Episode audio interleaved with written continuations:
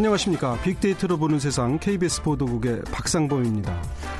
모든 잎이 꽃이 되는 가을은 두 번째 봄이다. 알베르 까미가 가을을 이렇게 얘기했다고 하네요. 우리 동양에서는 상엽 홍어 이어라 그래서 설이 맞은 붉은 꽃이 봄꽃보다 붉다 이런 말도 있습니다. 가을에 대한 찬미라고 할 수 있겠죠. 에, 오늘의 강물이 어제의 강물이 아니듯이요. 오늘의 햇살도 어제의 햇살이 아닙니다. 주말을 앞둔 금요일인데요. 이번 주말에는 아무리 바쁘시더라도 잠시라도 좀 짬을 내서 아름다운 가을날 오늘 지나고 나면 이제 사라지는 가을날입니다. 내일은 또 물론 내일의 가을이 있겠지만요. 가을날 꼭 만끽하셨으면 좋겠습니다. 그런데요, 또 야구 팬들은 단풍보다도 가을 야구가 더 좋다 이런 분들도 있긴 있어요. 가을 야구를 기다리면서 1년을 산다는 분들도 있는데요. 드디어 이제 본격적인 가을 야구의 시즌이 됐습니다. 잠시 후 세상의 모든 빅데이터 시간에 열정 가득한 가을 야구 소식도 준비했고요. 여러 가지 화제가 됐던 소식들을 모아서 2주의 키워드로 정리를 하겠습니다.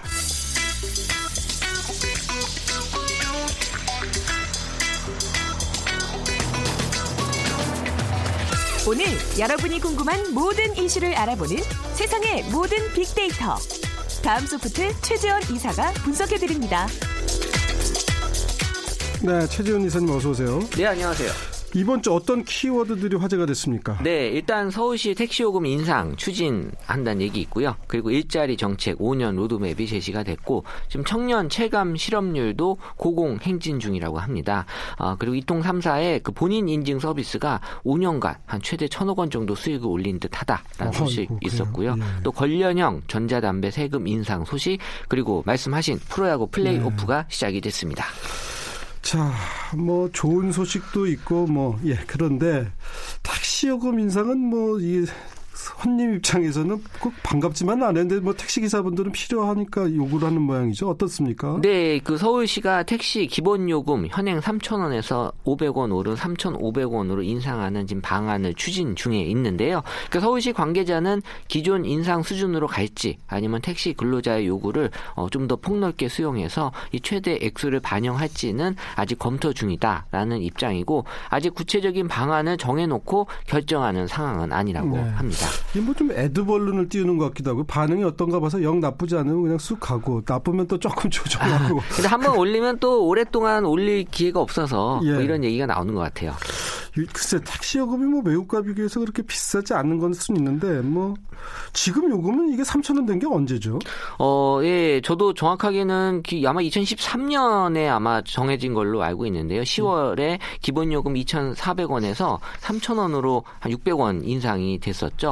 그래서 네. 이번에 아마 어, 과거 인상 수준인 500원에서 600원 수준으로 올리는 방안을 어, 지금 계속 추진 중에 있는데 음. 어, 어쨌든 이번 인상 계획은 지난 4월에 서울시 입장을 어, 일단 좀 다시 바꾸는 그런 네, 결과가 됐는데, 네, 그래서 서울시 당에는 당시 연료비와 운송비 감소를 근거로 택시 요금 인상 요인이 없다라고 밝힌 바가 음. 있었어요. 그래서 서울시가 택시 요금 인상을 확정하려면 일단 시민 공청회를 거쳐야 되고요, 또 시의회 상임위원회와 본회의를 통과돼야 되기 때문에 어, 또그 이후에도 또 물가대책위원회도 거쳐야 돼서 네. 사실 갈 길이 아직은 멀긴 합니다. 네, 뭐 그렇다 하더라도 이제 대개 대중교통 요금 올릴 때는 서비스를 높이겠다. 뭐 이제 이런 얘기도 되게 양념처럼 좀 하는데 그냥 아직 그런 거 없이 그냥 올리겠다고 하니까 약간 좀 어, 이제는 뭐 이제 올리는 게 그냥 뭐 흔한 일이 됐구나. 분위기를 지금 네. 보고 있는 것 같습니다. 네. 알겠습니다. 자, 다음에 일자리 로드맵이 제시된 게 있어요. 앞으로 이제 문재인 정부 5년 동안 어떻게 하겠다는 내용이 나왔죠? 네, 일자리는 지금 뭐 취업 준비생들한테는 아주 중요한 지금 부분인데요. 문재인 정부가 앞으로 5년 동안 추진한 일자리 정책 로드맵을 내놓았습니다. 네. 그러니까 공무원 17만 4천 명을 늘리는 것을 비롯해서요. 예. 공공 부분 일자리 81만 개를 만들고 또 이른바 소설 벤처를 기우겠다는 계획이 담겨져 있습니다. 네. 로 드맵. 예전에 이제 노무현 정부 때 처음 이런 말이 나왔죠. 오랜만에 이제 다시 로드맵이란 말을 듣는데 이게 사실은 이제 뭐 실행 계획 이런 거니까 필요해요. 필요한데 구체적으로 어떤 좀 특징들이 있어요? 어, 이번에 내놓은 일자리 로드맵 중에는 이전 정부와 확실히 차별화된 부분은 이 사회적 경제 활성화인데요. 네. 그러니까 청년들의 그 social 벤처 창업을 돕기 위해 정부는 우선 천억 원 규모의 투자 펀드를 만들기로 했고요. 이 공공 부문에서 확충할 일자리 81만 12단계의 내용도 확정을 했습니다. 네. 그러니까 경찰과 부사관 등을 추가로 선발해서 공무원 17만 4천여 명을 증원하고 또 보육, 환경 등 사회 서비스 분야에서도 34만 개의 일자리를 만들 예정인데요. 이 공공기관은 근로시간 단축, 또 직접 고용 확대 등을 통해서 30만 명을 더 뽑을 계획인데 이를 통해서 정부는 현재 19.5%인 공공부문의 비정규직 비율을 5년 뒤에는 9.1%까지 끌어내리겠다고 일단 계획 을 밝혔고 어, 사실 중요한 거는 일자리 그 질 개선이거든요. 그래서 이거 관련돼서도 차별 없는 일터를 조성하고 근로 여건을 개선하는 걸 중점 네. 과제로 삼았습니다. 저도 이제 이게 사회적 경제, 사회적 기업 활성화 포럼이라는 데 한번 참여도 좀 하고 그랬었는데 사회적 기업이란 게 이래요. 우리는 빵을 만들기 위해서 고용하는 게 아니라 고용하기 위해서 빵을 만든다. 그러니까 고용에 중점을 두고 있으니까 일자리를 만드는 데는 분명히 도움이 돼요. 근데 문제는 이게 지속 가능하지 않다. 그렇죠. 지원 기간이 끝나면 사회적 기업이 함께 이렇게 무너지는 경우들이 많이 있어요. 그다음에 공공기관 같은 경우는 이게 한번 만들어 놓으면 없앨 수 없잖아요. 어, 그냥 계속 가야 되니까 이게 결국 네. 이제 세금이 들어가는 부분. 그러니까 정부가 당장 일자리가 이제 워낙 화두다 보니까 내놓긴 내놨는데 이제 그런 문제점도 있지 않나 싶어요. 어떻게 보십니까? 뭐 일단 그렇다고 또 가만히 앉아 있는 것도 방법은 네. 아니기 때문에요. 네. 지금 뭐 어떻게 보면 로드맵이 말 그대로 지금 제시가 된 거고 네. 하지만 이번 로드맵의 문제점에 대한 지적도 많이 있습니다. 네. 그러니까 비정규직의 경우 그 기간제법을 기간 제한에서 사용 사유 제한 방식으로 개편하고 또 생명 안전 업무에 기간제 파견 노동자 사용을 금지한다는 등의 내용만 있고요. 또 구체적인 안은 또 나중으로 또 미룬 상태고요. 그러니까 2020년에 최저임금 1만 원 인상안도 현장에 적용될 경우에 영세 사업자, 소상공인 피해와 전체 일자리 감소 등을 우려해서 근본적 해소 방안을 내겠다고 했지만 이 또한 또 내년 상반기까지 또 기다려야 되는 상황이고 네. 지금 시험난을 겪는 청년과 여성 고용 창출 방안도 또 연말 또는 내년 1분기나 돼야지 윤곽이 드러날 예정이어서 그러니까 구체적으로 제시되고 있지 않다라는 부분들이 조금 불확실하다라는 것들을 여전히 지금 네. 보여주고 있다. 있다라는 거에 대한 문제점 지적들을 많이 하고 있습니다. 사실 참 10년 넘게 말이죠. 일자리가 이게 정치권, 집권자의 화두인데 과거에 이제 2008년, 9년 금융위기 이후에도 워낙 이제 쇼크가 경제적 쇼크가 오니까 이명박 정부에서 일자리 대책 희망근로 뭐 이런 걸 많이 했거든요. 이제 네네. 돈을 풀어서 희망근로가 사실 이게 풀 뽑는 게 많았어요. 그럼 그 내년에 풀 또 날 거 아니에요. 네. 그러니까 그러면 또 그때 다시 고용할 것이냐. 그러니까 당장 급해가지고 급한 대로 일자리를 만드는 게 문제가 아니고 양질의 지속 가능한 일자리를 만드는 건데 이게 또 쉬운 일이 아니란 말이에요. 지금 우리 최재원 이사님 같은 데들 다니시는 회사에 다들 다니고 싶어 하지만 몇 명 안 뽑을 거 아니에요. 그렇죠? 네. 그리고 그리고 사실 이게 알게 모르게도 저희 회사에도 지금 정부에서 예. 이런 그 대학생들 무슨 그런 어떤 청년 이런 그 대회 같은 것들이 있거든요. 예. 어, 이런 것들에서 수상자들을 어, 적극 고용하려고 하자 하라는 그런 얘기들이 계속 나와요. 그래서 예. 어, 저희 회사도 어쩔 수 없이 그렇게 예. 이제 수상자들을 꼭 뽑는 경우가 예. 종종 있는데 아니 그러니까 뭐 잘하는 사람들 뽑는 거야 먼저 좋은데 이제 제가 양질의 일자리 참 10년 넘게 화두인데 좋은 일자리가 안 나오고 이른바 중저가 일자리밖에는 지금은 정부 힘으로 만들 수 없는 그러니까 정부가 직접 만들려면 이제 이른바 중저가 일자리만이 가능한 현실인데 청년들 입장에서는 아유 그런데 가느니 난 차라리 재수해서 1년 더 공부해서 우리 그 최재현 이사님들처럼 그런 좀 기업에 가고 싶다. 전망 있는 기업에 가고 싶다. 뭐 이제 이런 거 아니에요? 예, 그러니까 취업이 목적은 아니잖아요. 예. 내가 하고 싶은 일을 예. 하는 게 목적인데 지금은 분위기가 일단 취업하고 보자. 예. 그러다 보면 이제 취업하고 3년 이내에 다시 또 퇴사하는 그러니까, 예. 경우가 많은 이유가 바로 이런 이유 같아요. 그리고 이제 실제로 그 체감 실업률이 말이죠. 계속 고공행진을 하는 것도 그런 이유가 아닐까 싶어요. 네, 20만 명대로 떨어졌던 그 취업자 증가 폭이 다시 30만 명으로 회복은 됐지만 이 청년 실업률이 개선이 된 반면에 이 구직 단념자 또 취업 준비생 증가세 등의 영향으로 체업 체감 시험 실업률은 여전히 그 최고 수준으로 이어가고 있습니다. 18일 그 통계청이 발표한 9월 고용 동향에 따르면 9월 취업자는 2,684만 4천 명으로 전년 동기 대비 31만 4천 명이 증가됐고요. 그러니까 취업자 증가폭은 지난 2월부터 6개월 연속 30만 명을 웃돌았지만 지난달에는 21만 2천 명에 그쳤고 그러니까 4년 6개월 만에 가장 작은 증가폭을 어, 보여주고 있어 있어서 지금 어, 약간 우려가 되고 있는 그런 상황입니다. 음, 분야별로 보면 어떻습니까? 일단 기상 여건이 좋아진 이 건설업 또 추경 집행 등에 따른 공공 부문에서의 그 취업은 늘었지만요. 이 숙박 음식이나 제조업 등은 여전히 어려움이 있고요. 특히 고용 없는 영세 사업, 자영업과 일용직 역시 늘어나고 있고 또 통상 현안과 건설 경기 둔화 등이 지금 위험 요인으로 어, 지적이 되고 있는데 이 취업자 수는 건설업에서는 크게 늘고 또 전체 취업자 수를 좀 끌어올 리고는 있습니다. 그래서 건설업 취업자 수는 전년 동기 대비 10만 8천 명이 좀 늘어났고요. 그 지난해 그 8위였던 이 3만 4천 명의 증가에 그친 것과는 좀 비교되는 모습이고 그러니까 기상 여건 때문에 건설업 일용자 수가 좀 어, 예전엔 줄어들었다가 지금은 좀 늘어난 그런 어, 네. 형태를 보이고 있고 공공행정, 국방 및 사회보장 행정, 보건업, 사회복지 서비스업, 도매 소매업 등에서도 취업자가 조금 늘어났고요. 어, 하지만 또 이 반면에 과학 및 기술 서비스 업, 금융 및 보험업, 또 교육 서비스업 등은 취업자 수가 줄어들었습니다. 네. 그러니까 지금 이제 말씀한 걸 들어봐도 건설업 일용직이 뭐 이제 장마 지나니까 좀 늘어서 일자리가 늘었다. 이렇게 되니까 야 이게 무슨 뭐 이게 실질적으로 뭐가 이게 좀 취업 여건이 개선된 거냐라고 하는 이제 목소리도 있는 거지요. 그러니까 네네. 지속 가능한 일자리, 그러니까 일용직이 아닌 이제 이런 것들을 어떻게든 해야 되는데 정부가 우리 이제 뭐 보수 정부든 진보 정부든 10년 전부터 늘 하는 말이 이 양질의 일자리를 좀 만드는데 그런 것들을 서비스업에서 만들겠다고 하거든요. 네네. 근데 막상 서비스업이 뭐냐 그러면 또 말들을 못 해요. 뭐 의료 서비스 뭐 이렇게 얘기하는데 그 의료 서비스 너무 광범위하죠. 네. 그럼 뭐 또뭐 뭐 의사 숫자를 늘리겠냐고 물어보면 그건 또 아니래요. 그러면 도대체 어디서 어떻게 일자리를 만들겠다는 건지 뭐 방송국을 많이 만들면 일자리가 과연 늘어날까요? 우리가 종합 편성 방송이 많이 늘어났지만 그런 방송계 일자리가 그렇게 많이 늘어난 건 사실 아니거든요. 아니죠. 그러니까 네. 이게 참 답답하고 어떻게 보면 해서 저도 조금 오늘 말이 많았습니다만 하여튼 이런 체감 실험률이 계속 고공행진을 하는 거 이런 게 이렇게 이주의 키워드가 되는 것도 어떻게 보면 반갑지 않은 현실이에요. 네네. 예. 네. 자, 이렇게 이제 세 번째 이슈까지 살펴봤고요. 주말을 앞둔 금요일이니까 노래 한 곡 듣고 가야죠. 네. 10월 셋째 주 빅데이터 상에서 많은 분들의 사랑을 받았던 노래 어떤 곡인지 한번 추천 좀 해주시죠. 네, B2B의 그 그리워하다라는 곡인데요. 어, 네. 어, 신곡입니다. 어, B2B 하면은 이제 육성재 씨가 많은 여심을 지금 사로잡고 있는 그 지금 현재 그 어, 많은 음원 사이트에서 지금 1위를 차지하는 곡이 네. 바로 이 그리워하다인데 이 가을 감성 누군가를 그리워하는 느낌이 이 노래에서 흠씬 묻어나고 있었습니다. 예, 함께 들어볼까요? 10월 셋째 주 빅데이터로 보는 세상에서 선정한 빅뮤직의 첫 번째 곡입니다. B2B의 그리워하다.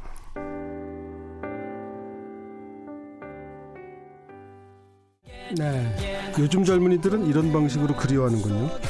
이게 참 보면요. 사랑의 즐거움을 이렇게 찬미하는 노래보다 이별, 못 보는 아쉬움 이런 것들이 강할 때 예술이 나오는 것 같아요. 노래도 네. 보면 이렇게 그리워하고 헤어졌을 때 노래가 많습니다. 하여튼 세상의 모든 빅데이터에서 한번 들어본 빅데이터로 보는 세상에서 들어본 노래였고요. 자 이제 잠시 쉬어 갔는데 네 번째 키워드 알아볼까요? 네, 이통 3사의 그 본인 확인 서비스가 5년간 1천억 원대의 수익을 올린 듯 하다라는 이게 소식입니다. 뭔 얘기야? 본인 확인 서비스로만 돈을 이렇게 많이 벌었다고요? 어, 지금 본인 인증 서비스를 휴대폰으로 지금 받은 본인 분들이 되게 많으실 거예요. 저도 이런 경우 많이 있거든요. 예. 그러니까 이동통신 3사가 최근 5년간 이 휴대전화 본인 확인 서비스를 통해 많은 수익을 거뒀을 것으로 지금 추정이 되고 있는데 그러니까 휴대전화 본인 확인 서비스는 인터넷 쇼핑몰 등의 그 본인 확인 수단으로 지금 이용이 급증이 되고 있고요. 네. 이 통사별로는 SK텔레콤이 17억 6,662만 건, KT가 10억 7,236만 건, LG U+가 8억 7,236만 건 으로 나타났습니다. 이게 본인 확인 서비스가 뭐예요? 저도 이걸 받았나? 어, 받으셨을 거예요. 아, 어디 뭐 없는데. 가입을 하거나 예. 물건을 살 때이 예. 본인이 맞는지를 하기 위해 확인하기 위해서 휴대폰으로 어, 인증번호가 오고요. 아, 맞아요. 그런 거 받은 적 있어요. 그렇죠. 그러니까 이게 이제 휴대폰에서 바로 그런 본인 확인 서비스를 하고 있는 게 이 서비스인데요. 이게 아, 점점... 그럼 제가 돈을 내는 거예요? 아, 아니요. 그, 그 업자가 내는 경우도 있고요. 아, 본인이 그래요? 내는 경우는 아마 별로 없을 거예요. 그 본인 확인 서비스 이용 건수는 매년 지금 증가 추세가 있고요. 예. 2013년 대비 2016년에 2배에서 3배 가까이 그 상승을 했고 올해 7월 말까지 처리 건수도 6억 80, 8,030만 건에 그 달하는데요. 이 본인 확인 서비스를 통해서 이통 3사의 그 수익 규모 역시 상당할 것으로 전망이 되고 있는데 어 이를 이를 통해서 이제 수익을 추정해 봤을 때 말씀드린 한 천억 원 가까이 된다라는 음. 그런 얘기입니다.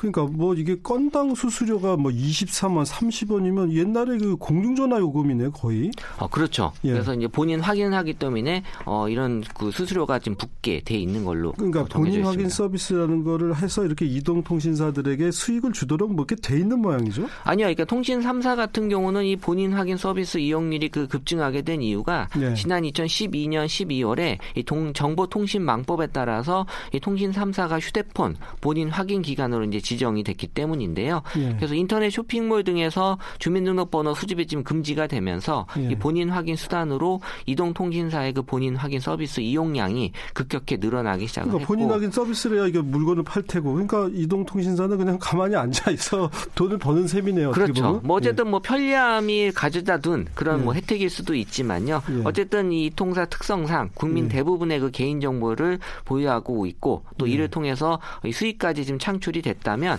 네. 좀더 사회적 책임을 가져야 되지 않냐 그런 차원에서 좀 어, 계속 이런 얘기들을 어, 하고 있는 겁니다. 예. 저도 몰랐습니다. 이렇게 그냥 뭐 저 인증번호 보내줘서 고마운 마음은 있긴 있었는데 이게 다 돈이었군요. 예.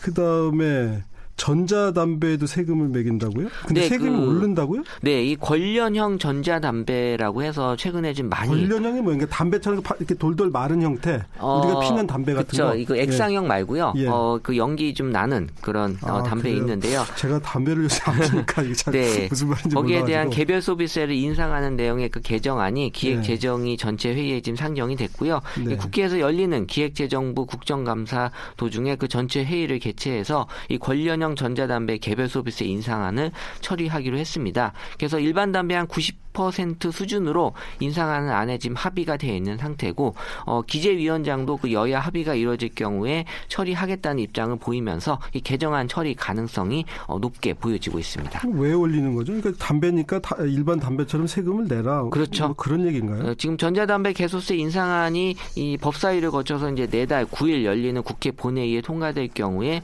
12월부터 어, 세금 인상이 적용될 것으로 보이는데요.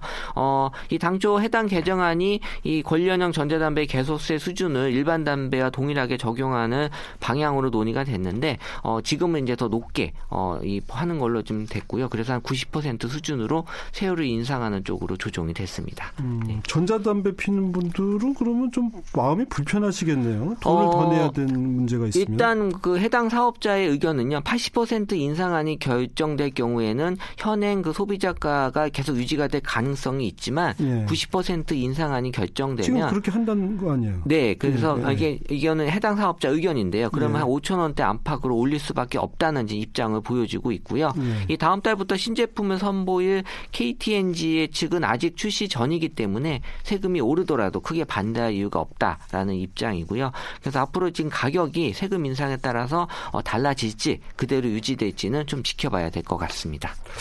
이게 담배가 사실은 이제 이게 뭐 피지 말라는 거 아니에요? 그래서 이제 담배값도 올리고 결국 그게 이제 대부분 세금인데 이 전자담배 말고도요. 네네. 담배가 그래서 소비가 줄었다가 또 다시 회복해서 핀 한다고도 그러고 그래서 결국 세금만 늘은 거 아니냐. 근데 또 담배 피는 분들이 상대적으로 저소득층들이 꽤 있잖아요. 물론 이제 뭐 젊은 층들도 있지만 그래서 결국 이제 물론 이제 담배를 권장할 일은 아니지만 너무 부담을 주는 거 아니냐 그런 얘기들도 있어요. 제가 담배 한번 분석을 해봤는데요. 예. 어차피 끊을 사람들은 지금 다 끊은 것 같고요. 아, 지금 보면은 안 끊으시는 분들이 지금 계속 피시는 것 같아요. 예. 그래서 우리가 끊을 기회가 몇 번 있었잖아요. 그간에. 예. 예. 그래서 그때 좀 많이 좀 끊으셨지만 예. 지금도 계속 피시는 분들은 앞으로도 좀 필요 확률이 높은데 건강을 생각해서 예. 사실 담배는 끊는 그러니까 게 좋죠. 정부가 바로 이제 그 점 때문에 그러니까 국민 여러분들의 건강을 건강을 위해서 저희가 세금을 좀 올렸는 거지 뭐 다른 뜻은 없습니다. 그런데 결과적으로 피시는 분, 그러니까 담배를 끊을 수 있는 그런 유도하는 정책들이 함께 좀 활발하게 진행돼야 되지 않는가 하는 생각이 좀 들어서 말씀을 네네. 드려봤습니다. 하여튼 전자담배도 세금이 인상된다 이런 얘기셨고요.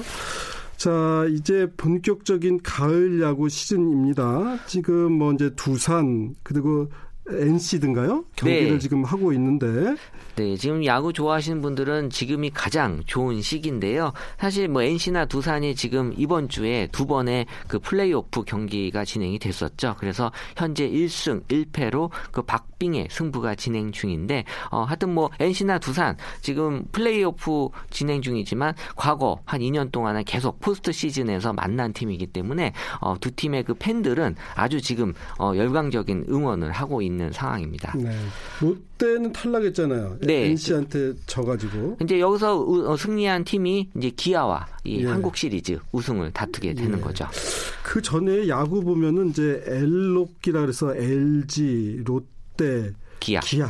이세 팀이 잘하면 관중 수가 늘어난다 이런 말이 있었어요. 워낙 그 팬층이 네, 부산 사직구장도 크고 네, 이제 서울 구장도 팀이죠. 크고 또 팬들이 또 많고 그랬죠. 네. 지금 플레이오프도 뭐 상당히 박진감 있게 경기가 진행되고 있는 것 같아요. 네, 뭐 어제 그제 계속 경기가 진행이 되면서 예. 어, 많은 그런 어떤 그 새로운 그런 예. 기록들이 나오고 뭐 있어서요. 뭐 홈런도 엄청 많이 나오고 사실 이제 야구 보는 맛을 홈런 보는 맛으로 보는 분들은 뭐 최근 경기들이 참 재밌으셨을 거예요.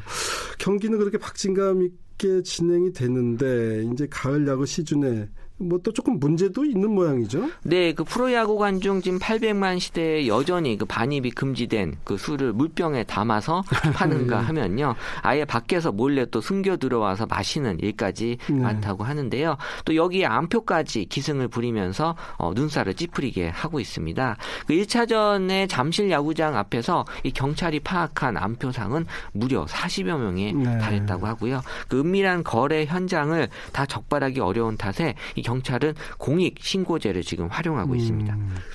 안표 참 인기가 있는 경기다 보니까 어떻게 보면 이제 필요악처럼 있는 면도 있는데 술은 요새 그 경기장에서 맥주 같은 경우 이렇게 팔지 않던가요? 어 근데 이제 그 술은 그렇게 해서만 드셔야 되는데 예. 어 이 도수가 높은 술을 네. 이제 몰래 물병에 담아서 네. 어, 들어가는 경우가 지금 네. 있는 거죠. 경기장 안에서 파는 맥주는 마셔도 되는데 몰래 갖고 들어와서 소주 마시면 안 된다. 이 뭐 도수 5도 이상의 주류는 사실 이 규정상 가지고 들어갈 수 없게 돼 있거든요. 야구장에. 예. 네. 들어갈 가지고 들어갈 수는 없는데 거기서 팔 수는 있게 돼 있는 거예요. 근데 이제 맥주는 이제 5도 이하 아, 그럼 맥주는 때문에 갖고 들어가도 돼요? 어, 아니요. 뭐 갖고 들어가는 건 상관이 없는데 네. 어쨌든 거기서 음. 이제 파는 거 많이 드시는 것 같고요. 예. 또이 공익 신고제 같은 경우는 이제 시민이 암표상을 또 신고하면 예. 이 표를 압수해서 신고자에게 이제 무료로 주는 네. 방식입니다. 1차전 때 다섯 건의 그 신고가 들어왔다고 하는데 네. 그 신고하면은 신고한 사람한테 무료로 그 티켓을 주는 거예요. 예. 어, 좋은 제도인 것 같긴 한데 어, 어쨌든 이 감시망을 좀 피하면서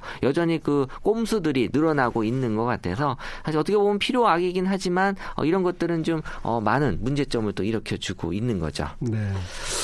프로야구 그 가을 누가 우승을 할 것인지 저도 참 궁금한데 뭐 이런 것들이 가을철에 가족들과 함께 이렇게 가서 지켜보면요 또 가족끼리 참 재밌어요 화제거리도 많고. 근데 그 야구는 예. 사실 예. 보는 즐거움보다 보고 예. 난 다음에 그 뒤풀이가 사실 더 많이 좋아들 하거든요. 그래서 예. 그런 목적으로 네. 어, 야구 끝나고 같이 모여서 즐기는 그런 예. 문화도 사실 잘 만들어져 있고 사실 우리 야구 문화가 미국 문화하고 달리 응원이 또 아주 어, 잘 맞아요. 만들어 져 예, 있어서요. 예, 그뭐 부산 갈매기 이런 거는 뭐 하여튼 세계적으로도 유명하더라고요. 워낙 그 전체가 거대한 노래방이다 뭐 그런 얘기도 그래서 있잖아요. 그 야구를 보는 그 뭐 3시간에서 4시간이 정말 즐거운 시간이 될 수 있는 게 우리나라만이 네. 갖고 있는 그런 문화 중에 하나죠. 최재현 이사님은 이번 주말에 그래서 좋은 가을 어떻게 보내실 생각이 있으세요? 어, 저는 사실 이두팀 중에 한 팀이 제가 응원하는 팀이기 때문에 어, 저는 주말에 네, 이 야구를 볼 예정입니다. 알겠습니다. 자, 이번 주 키워드 이렇게 모두 정리를 해봤고요. 10월 셋째 주 빅데이터 상에서 화제가 됐던 노래 한 곡 들었는데 한 곡만 더 추천해 주시죠. 네, 윤종신의 그 존니라는 곡인데요. 사실 오래전부터 사랑을 받고 있었고 사실 네. 요새 아이돌들이 많이 이른바 그 역주행했다는 그 노래인가요? 그렇죠. 사실 예. 윤종신이라는 가수는 예. 사실 오랫동안 이 작품 활동을 꾸준하게 해왔기 때문에 예. 거기에 대한 그 인정이 이 노래로서 다시 한번 예. 보여지고 있다라고 해서 다들 좋아하고 네. 오랫동안 지금 사랑을 받고 있죠. 알겠습니다. 10월 셋째 주에 빅뮤직 윤종신의 존니 들으면서 다음 소프트 최재현 이사님과도 인사 나누겠습니다. 오늘 말씀 잘 들었습니다. 네, 감사합니다.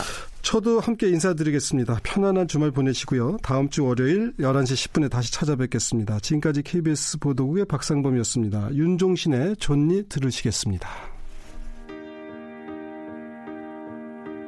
이제 괜찮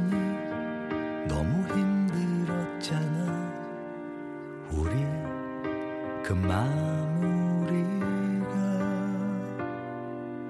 고